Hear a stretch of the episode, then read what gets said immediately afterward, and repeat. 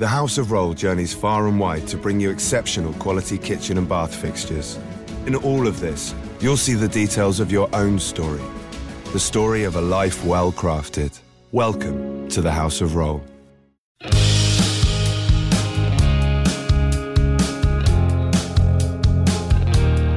The promise of America is being squandered.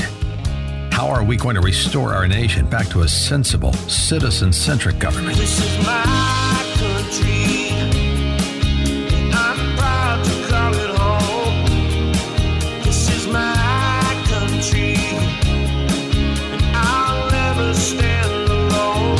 Time for populism with a purpose.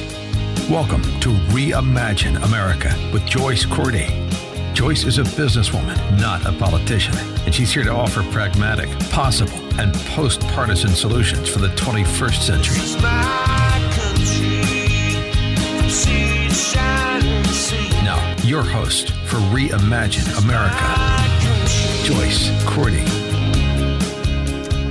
and welcome to the Reimagine America Radio Hour.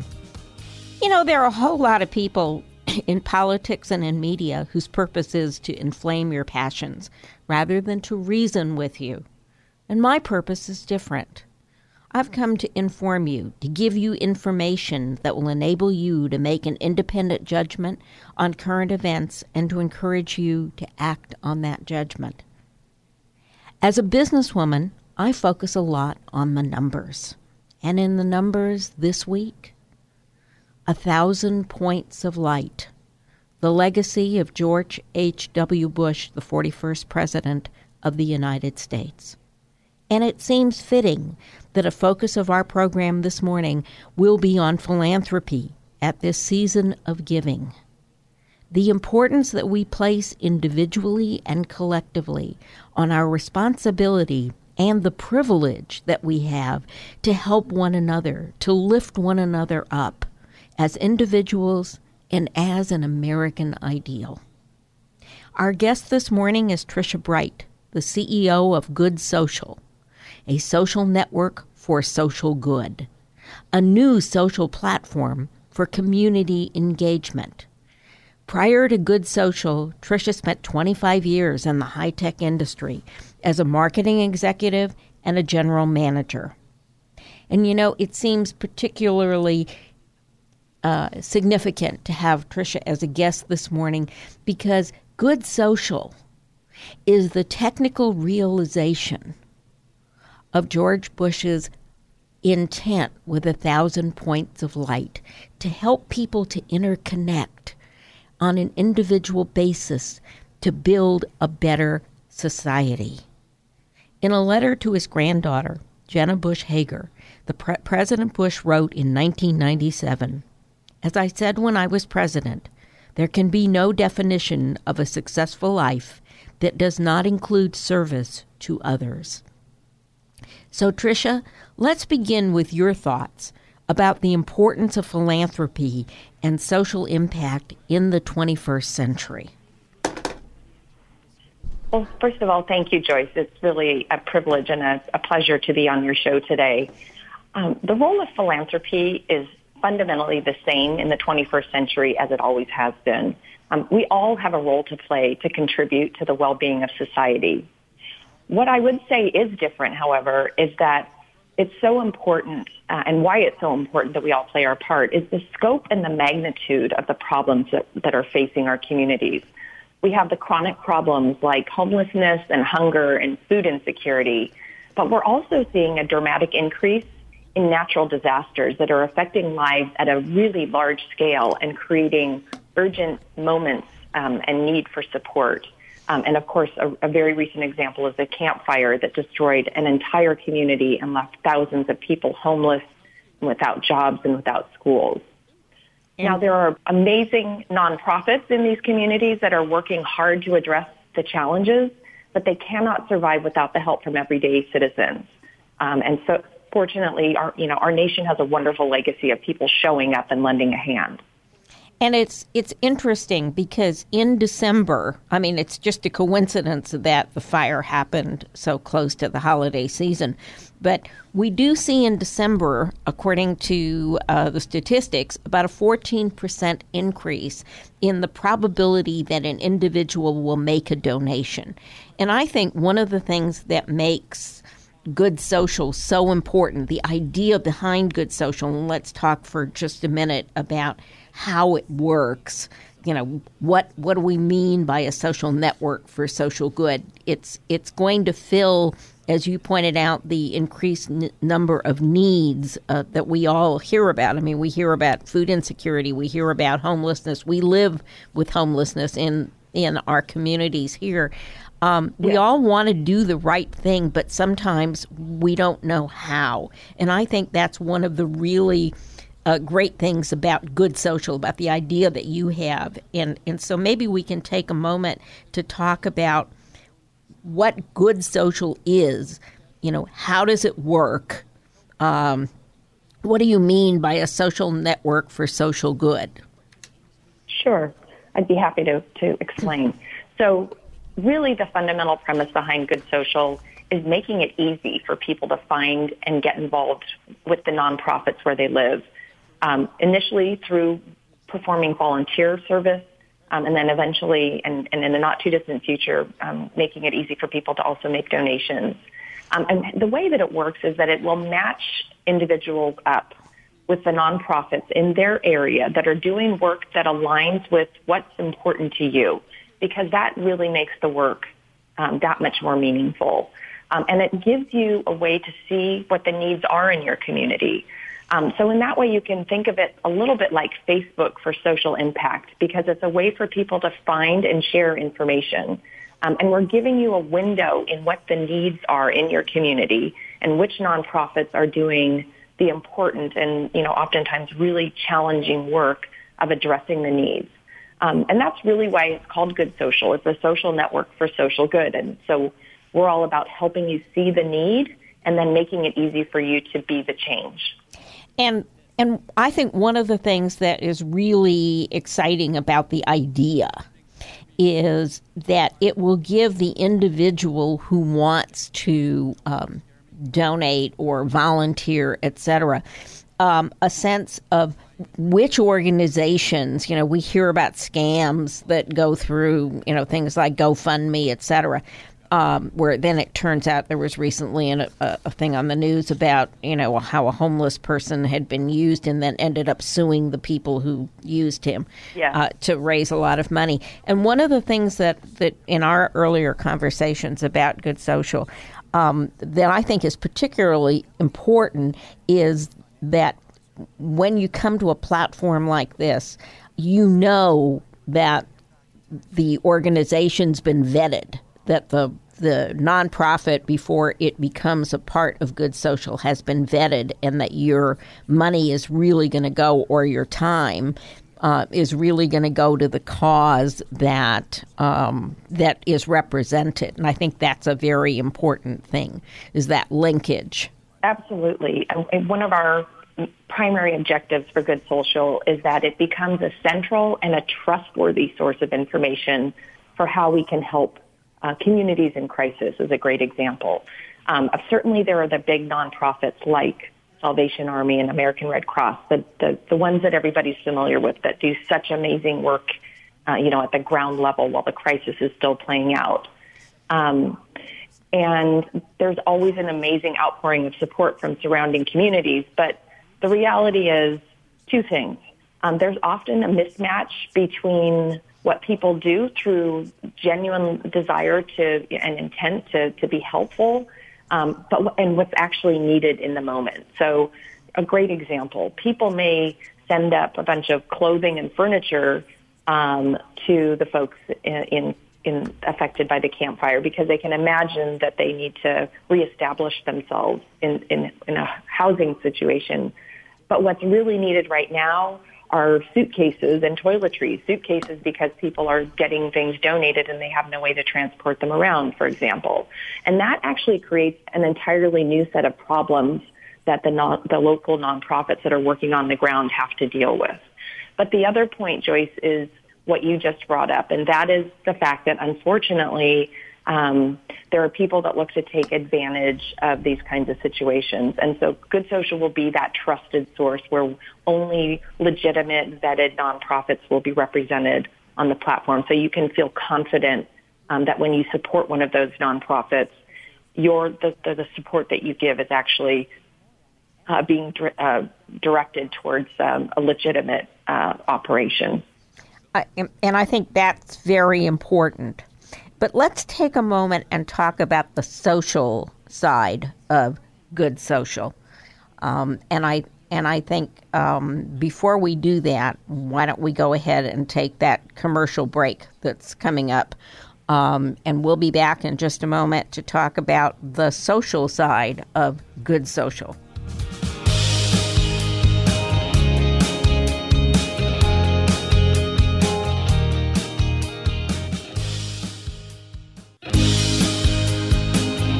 You're listening to Reimagine America on 860 AM. The Answer. Once again, your host, Joyce Cordy. And we're back with Tricia Bright to talk about the social impact of good social. You know, one of the things that you and I have talked about um, in in previous conversations has been the the way that good social will help people, like minded people, to um, both uh, congregate, find a way to link up with other people, um, but also to begin to develop a profile um, of their of their philanthropy, so to speak, uh, that will help to Im- increase their professional and social network. So, why don't we talk about that a little bit? Absolutely. Uh, so, good. One of the things that that people uh, do, individuals who part, uh, engage through Good Social, is that we help them build their social impact profile. So you can think of this a little bit like LinkedIn, which represents who you are in your professional life. Your good social impact profile really tells the narrative of who each of us is as a good person. So as you're performing volunteer acts, those will get credited towards your um, social impact profile. And over time, um, you build up this this picture of you know how you're showing up in in your community and who are you as a as a good human being. Um, because uh, you know our belief is that your social impact footprint is important. It matters. It makes a difference. And now we're just um, providing a means by which all of that can be captured and record, recorded and, and shared with the world. Um, and there are a couple of points in time in particular where we think this is a really valuable piece of social currency um, for young people as they're working their way through high school and are involved in service work. Um, at that point when they are going to apply for college, they now have this great additional credential to present about themselves um, in the form of the impact profile. And then again, as people are in, uh, entering um, entering the workforce, um, if you think about the trends that are happening around corporate social responsibility and um, the, the, the, desire for especially the younger people entering the workforce to carry their social values with them into work, the social impact profile allows um, both parties, both the you know the, the job applicant and the hiring organization, to have a conversation around how that aspect of their employment relationship um, will be fulfilled. And and isn't that a two way street? Isn't that a way for um, you know we we know the millennial generation um, and their successors um, are more interested in the social impact of a company they might choose to work for, and as we move in the 21st century away from you know huge multi global multinational global corporations to more smaller companies. How is good social going to help the young um, person out first out looking for their first professional job either out of undergraduate or graduate school um, or or a technical school? How is good social going to help that person to to identify companies that have the same social values? Sure. So um, in the very near future, uh, we will be adding a corporate profile to Good Social. And this becomes the avenue through which a corporation shares their social impact story and it becomes a public another you know public piece of information that a young person who's out looking for their first job um, can really get a feel for what is a company's position on social responsibility. How are they showing up in the communities where they're employing people? And um, you know what is their philosophy around um, for example environmental impact?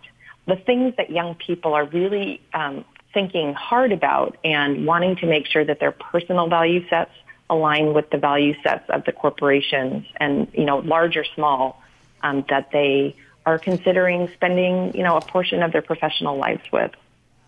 I think that's a, a really important point. And, you know, the last thing that you and I talked about, we kind of did a little brainstorming, um, was if we go back to the Camp Fire, because at the moment that's the most critical need that all of us here in Central and Northern California confront, um, is the the merger of let's say helping corporations and NGOs work together to help these people, and then even even beyond that, let's say that Habitat were to become involved. Is that the kind of thing that you would envision where, you know, Habitat would become an opportunity for young people to um, volunteer for a summer of work to help in the rebuilding effort? Is that is that some where you ultimately think somehow the platform will go?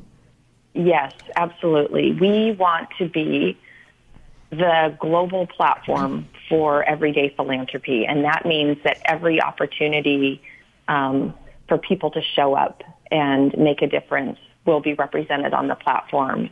And so, I, this idea that Habitat for Humanity um, will come into some of these areas that are that have wide devastation in terms of housing, and that those opportunities are easily discovered on Good Social and those connections are facilitated through Good Social. That's absolutely a role that we envision the platform playing and it's something we're really excited about. And see, that's a way that, let's say, a developer um, could actually engage and and help to create, let's say, a, a kind of quasi um, apprenticeship program for you know high school students that want to gain some skills over the summer and explore the possibilities of um, of of you know a career in the building industry. Absolutely, that's a that's a lovely idea, and and that that helps that young person build up their social impact profile and um, and helps them strengthen that that representation of of how they're forming as a young person. And so now that we've whetted everybody's um, appetite around good social, uh, let's talk a little bit about the platform itself. How do people find you? Um, how do they sign up? Um, okay. and, and where and, Yeah. and and where do you envision this taking them? So the the platform uh, that you started off by talking about the timing of this conversation. Um, the timing is fabulous on a, on another level, and that is because we are really this coming week going to be opening up the Good Social platform um, to volunteers. And we're doing it on December the 5th, which, which happens to be International Volunteer Day. Um, so we're, we're really excited about how, how this is lining up um, in that perspective. Today, if you're a nonprofit, the platform is open. You can go on and build um, your nonprofit profile and begin posting volunteer opportunities. And then starting this coming Wednesday, um, volunteers can do the same thing. They go on and they, they build their good social profile and um, and then um, based on their zip code, they will see the activity that's going on um, in their local community. And and The if place they, they go to do that. Oh, I'm excuse me. go Sorry, ahead. Joyce. No, I I was going to say, and if they if if their intent is only to make a contribution, is there an avenue for doing that as well at this point? The donations functionality will be in place early 2019. We're focusing initially on the volunteer aspect of Good Social, but uh, the donations capability is not far behind. Okay. And and what before I rudely interrupted you, you were saying you can go to Yes, it's uh, our website is www.goodsocial.com. and um, sign up for your profile. Um, and and it on the fifth will also be the national day of um, of mourning or celebration or whatever you want to call it um, for the late President Bush. And so it does seem it is absolutely serendipitous that this should be the moment um, when you launch, uh, because it really is uh, the personification. Uh, your site, your idea is really the personification of what uh, George H.W. Bush wanted his thousand points of light to be. And it was the active, um, active social impact, not just the passivity of writing a check, but the activity of being um, a, a, socially conscious person in your community. Yes, it, the, the, the coincidence uh, on so many levels of, of his vision and his passing and my vision and the, the launch of Good Social, um, it's really quite remarkable. Well, um, it really is. I appreciate your time. I think the audience will be very interested, and I'll be signing up for my Good Social profile this week. And thank you, and have a wonderful holiday season. Thank you, Joyce, and you as well. Bye bye. Bye bye.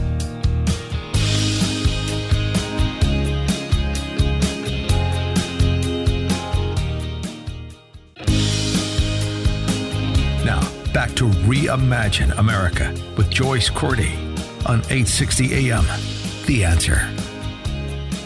And we're back, and we're going to talk a little bit about George H.W. Bush. Um, my phone pinged at about 9:33 on Friday night, and as I glanced over, um, the message was very simple. George Herbert Walker Bush, the 41st President of the United States, was dead at age 94. The passing of George H.W. Bush, the 41st President of the United States, was both surprising and expected. He'd been in frail and failing health for many years now. Still, the announcement of his death, simple and, and understated as was his life, the finality of it, found us unprepared. President Bush's passing ends an era. He was the last president of the greatest generation. Like John F. Kennedy, he served in the United States Navy during World War II. He saw combat in World War II. He saw his own mortality pass before him in World War II. He nearly perished and was rescued only in the nick of time, the only survivor of the crew of his downed plane. Richard Nixon, Ronald Reagan, and Jimmy Carter all wore the uniform but did not serve in combat.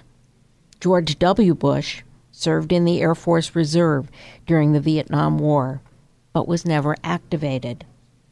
Bill Clinton, Barack Obama, and Donald Trump never served.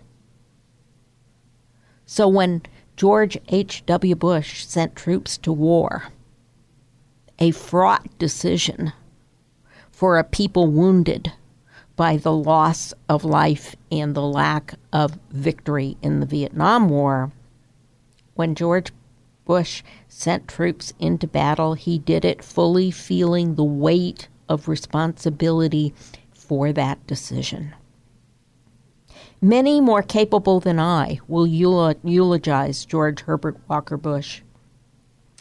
And so, you know, I'm going to quote for just a moment from Jon Meacham's um, incredible biography. He is the official biographer um, a book called The American Odyssey of George Herbert Walker Bush. And he says in the profile, and I think it sums it up so beautifully he was one of the great American lives. Strong parents, a sparkling education, heroic service in World War II, success in Texas oil, a congressman, an ambassador to the United Nations, chairman of the Republican National Committee, envoy to China, director of the Central Intelligence Agency, vice president of the United States, and the 41st president of the United States, and the only president since John Adams to see his son also win the ultimate prize in American politics. And I think that sums it up as well as anybody can. Those are all the triumphs. But there were also failures, and he felt the loss of his uh, attempt for a second term quite um, strongly, uh, writing himself in his own diary that I've always assumed uh, that I've always assumed that there was duty, honor, country. I've always assumed that what was just part of what Americans are made of. Quite simply, it's not. Two days after his defeat in 1992, he wrote, I still feel that there is a disconnect honor, duty, and country. It's just passe. The values are different now. The life styles, the accepted vulgarity, the manners, the view of what's patriotic and what's not, the concept of service. All of these now are in the hands of a new generation, and I feel I have the comfort of knowing that I have upheld these values and I live and stand by them. I have the discomfort of knowing that that might be a little out of date. And I think that's true. And I think his loss in 1992 uh, was the reflection of that of that inflection point.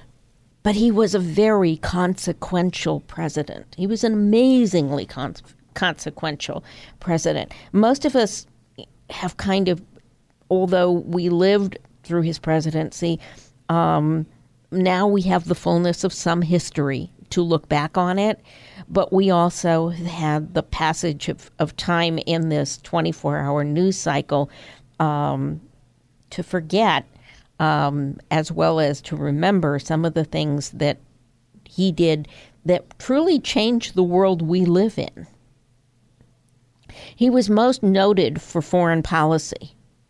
He was there as the Soviet Union was collapsing.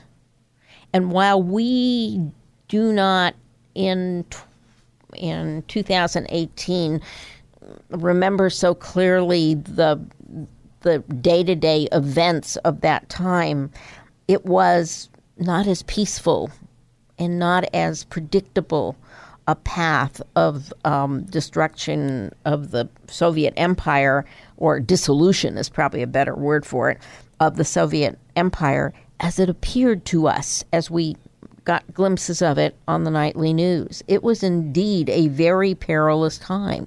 We there was a a huge um, and and ruthless dictatorship, and in their hands were thousands of nuclear tipped missiles, and there was and they had a collapsing economy, and there is a trend in history to use force and violence and start a war or two, a little skirmish here and there, um, in order to help um, move your the attention of your own population away from its economic it, problems, and that's right now a very big part of what's happening between Russia and the Ukraine. So it was quite possible, if if not handled with great delicacy, if not helped throughout Eastern Europe um, to find a soft landing, a, a gentler way to um, help uh, the Russians maintain face as their empire was collapsing around them, we might have seen, God help us, World War III and it was his delicate was the delicacy in the way in which and his own human sensibilities that that not that he didn't want um, uh, Gorbachev and Yeltsin to be humiliated, that he wanted to uplift them for the positive things that he thought they would bring to their country. And so he was, and we'll talk about this on the other side of the break. It's possible that George H.W. Bush, in his calm and deliberate and uh, empathetic nature, prevented World War III from breaking out. And we'll be back in just a second to talk about that a little more.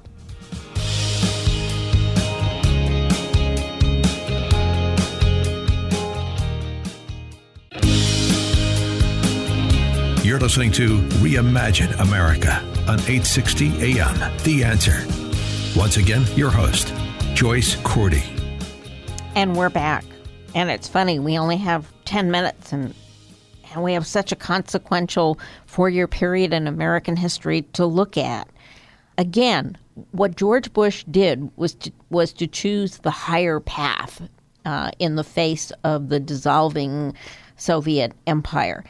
He he sought to find ways to um, build up Gorbachev and Yeltsin um, as reformers rather than uh, seeing them as despots who were uh, clinging um, to an empire in in economic collapse um, and their satellites disappearing. Um, George Bush was the was uh, shocked NATO with his um, uh, support for a reunified Germany. Uh, NATO, um, at that time, largely the allies who had fought the Nazis, were fearful of a united Germany. And today, uh, the economic strength of a un- unified Germany is what, in fact, um, secures for the smaller, more Mediterranean countries in Europe, as well as some of the Eastern Europeans, um, the strength of the economic uh, European Union. So, again, um, a man who ran against the tide of his time but because of his own experience with war, was um, was both uh, um, cautious and compassionate, and it paid off. It paid off in the war against Saddam Hussein. He gathered together through the UN a delicate, very delicate, but a huge international coalition. There were more than 70 countries involved. He went to Congress and got approval he was afraid that we might lose a thousand or more troops in an invasion. He did everything he could to prevent the need to actually go to war to cross from Saudi Arabia into Kuwait and drive Saddam Hussein out. He did everything in, in order to, it, because of his concern about um, the potential loss of, of American lives, um, as well as Allied lives. Um, but in the final in the final analysis, he got congressional approval, and he fought, and we fought a very quick war that achieved its limited results. And that was a turning point again. Um, it was uh, it was a moment. It was probably the moment of his highest popularity. I mean, it was it was an amazingly quick experience uh, for the American people, and it was hundred percent successful. And and it may, in fact, um, as he himself said, um, history. He thought that the the victory in Kuwait, driving Saddam Hussein back into Iraq, um, would would precipitate um, uh, Saddam Hussein's overthrow, and he was wrong there. Um, and the Arabs who lived in the marshes in uh, southern Iraq paid a huge price for that. Um, but he didn't believe he had a mandate to go to Baghdad. That would fall um, to his son, and we are still living with the aftermath of that larger conflict. When it comes, so in, in foreign policy, he was extremely consequential. And when we come to domestic policy, he was a man of his time. Um, he came to um, from from um, the post World War II years to become a supporter of uh, the Civil Rights Act. Um, he worked on that during his years in Congress um, with help from Bob Dole, then serving as the uh, Senate Minority Leader. He did. He always worked with the Democratic Congress. He never had a Republican Congress. He passed the Americans with Disabilities Act.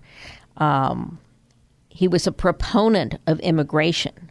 He sought a more open relationship with Mexico. He was um, well on the way to negotiating NAFTA as he believed in open trade. He was a he was a classic Republican.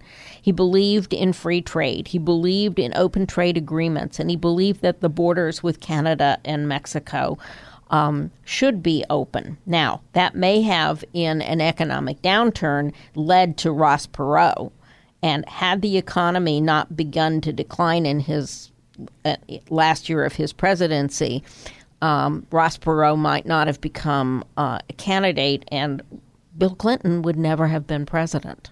Bill Clinton won the presidency with only about 40% of the vote. It was a plurality, not a majority, uh, because the more conservative vote was split between um, President Bush and Ross Perot. Um, and yet, all of the fiscal success, which Bill Clinton took credit for and continues to take credit for, began when George H.W. Bush um, came uh, came together with a Democratic Congress and created a bipartisan five-year budget plan, which raised taxes because it was realistic to raise taxes, and he knew that going back on his "Read My Lips, No New Taxes" pledge.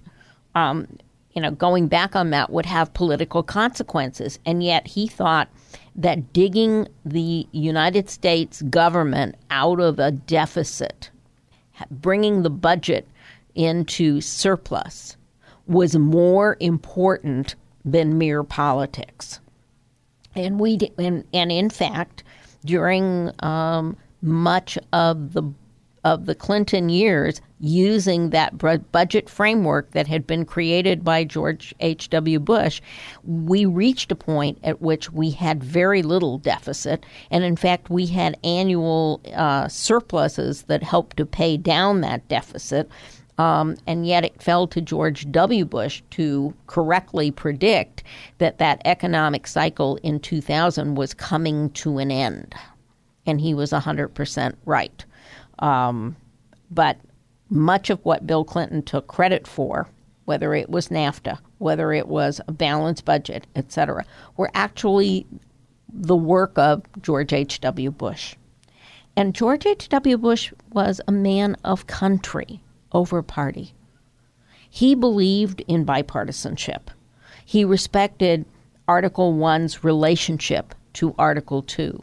So he proposed and then he worked with the Democrats and the Republicans in Congress to uh, actually dispose uh, and create uh, a governing framework uh, that took us into the 21st century. He worked, and, and more than any single accomplishment, more than any one thing, he was a measured man. He was an extremely good example of what we want American leadership to be in the world. He was athletic and outgoing. He was surprisingly tall, six foot two, and I, I guess I never realized that. Um, he was clearly courageous, but he was a man of honor. If he gave you his word, you could count on it and he was reserved. He was a man of his time. He grew up um, the upper crust northeastern society, um, and so he could appear to be a, a, a little reserved, but he was never cold or unapproachable. And most of all, most of all, most important to him was to be remembered as a man of honor and integrity who was also compassionate, a man who could think big thoughts and then act on them. It took him two years to reach that balanced budget agreement. He just kept working at it. He kept making compromises. But he was something else. He was the father of six children. He experienced the joys of parenting. He, and those joys included two of the 20th century's most successful governors were his sons. And only the second president in American history to see his son succeed him in the presidency. And he said it was much more painful to him to deal with uh, the press that George W. Bush got than his own. He said, as a father, it was harder to accept those criticisms than it had been to accept the criticism of himself. But he also knew the greatest grief in the loss of a three year old child to leukemia at a time when there were no possibilities of cure for a diagnosis of leukemia. So he had the best and he had the worst. And I'm sure by this time you have seen uh, some of the great um, uh, political cartoonists who have um, used the opportunity of his passing to show us, um, because he was a man of great belief, um, that uh, Robin and and Barbara were waiting for him to come and join them.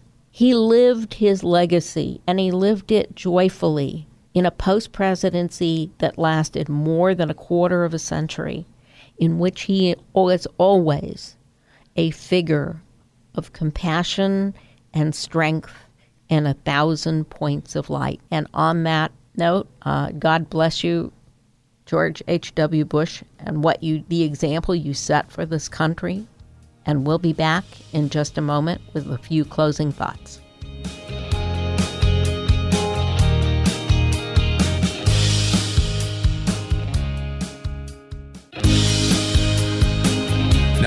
Back to Reimagine America with Joyce Cordy on 860 AM. The answer. And we're back. Um, and in the few closing moments we have together, um, let's talk just briefly about what, let's look forward. Okay, at this week of, as this week of remembrance begins, we've got to ask ourselves some really important questions. We've got to ask ourselves whether charisma or competence, you know, we went very briefly through um, President Bush's biography. So we've got to really ask ourselves whether charisma or competence is what should drive the contest for the 2020 presidential election. I think that's really an important conversation. It's one we're going to be engaged in here, I think, pretty quickly. George H.W. Bush and George W. Bush both believe in the post World War II global order of international organizations, global checks and balances. Were it still his time, H.W. Bush would not have stood apart from the other 19 developed nations on the issue of climate change. Far from being climate deniers, both Presidents Reagan and Bush were the first to put in place government programs aimed at understanding and mitigating climate change, to protect the forests, the water, and air, and to look for alternatives almost 30 years ago. At that time, the major issue was what we called acid rain. You know, when it rains that first rainstorm of the winter, uh, when all that black stuff comes down on your car uh, except for this year when some of that was from the Camp Fire. Usually, usually that's coal dust coming from China. That's acid rain. And the first efforts in the United States to stop that use, the use of coal as a primary um, source of energy, was during the Reagan and Bush administrations. So that's what conservative used to mean conserving, resources for this generation and for the future generations. It's conservative to balance the budget, to pay down debt, and yet to maintain a strong military. It's conservative to encourage democracy and to challenge dictatorships. As a conservative, I would like to see a united nation again rather than a bunch of hyphenated subcultures scheming and divided against one another, as we have seen in the last two president uh, election cycles. Actually, we have seen that in the last four, six, eight election cycles. We should want economic freedom for all, freedom from want for all, housing, food security, education, and a social safety net. Those are the unifiers, those are the principles under which this nation grew and prospered. We need to be again instead of a hyphenated nation. It's conservative to believe that equal opportunity, free speech, public education, and justice for all are not just words. And you don't need concertina wire on the border of a friendly nation if those nations are working together to solve mutual problems. We've got to define migration differently from immigration. And we've got to understand what is really a refugee versus an economic migrant. And we've got to find new solutions to those problems because they're not just on our southern border, they're a global problem and they are part and parcel of the climate change phenomena around the world. And we'll be back in next week, uh, as you know, but in the meantime, if you'd like to hear a repeat of this or any other Reimagine America radio hour, you'll find the podcast at reimagineamerica.org. If you have comments you'd like me to cover or, or a thought, Joyce at reimagineamerica.org or a tweet at Joyce Cordy, all one word, or at the Reimagine America radio hour. And We'll be back again next Sunday to talk perhaps about the climate change report and some possible solutions, and a little bit about elections and the integrity of the vote today.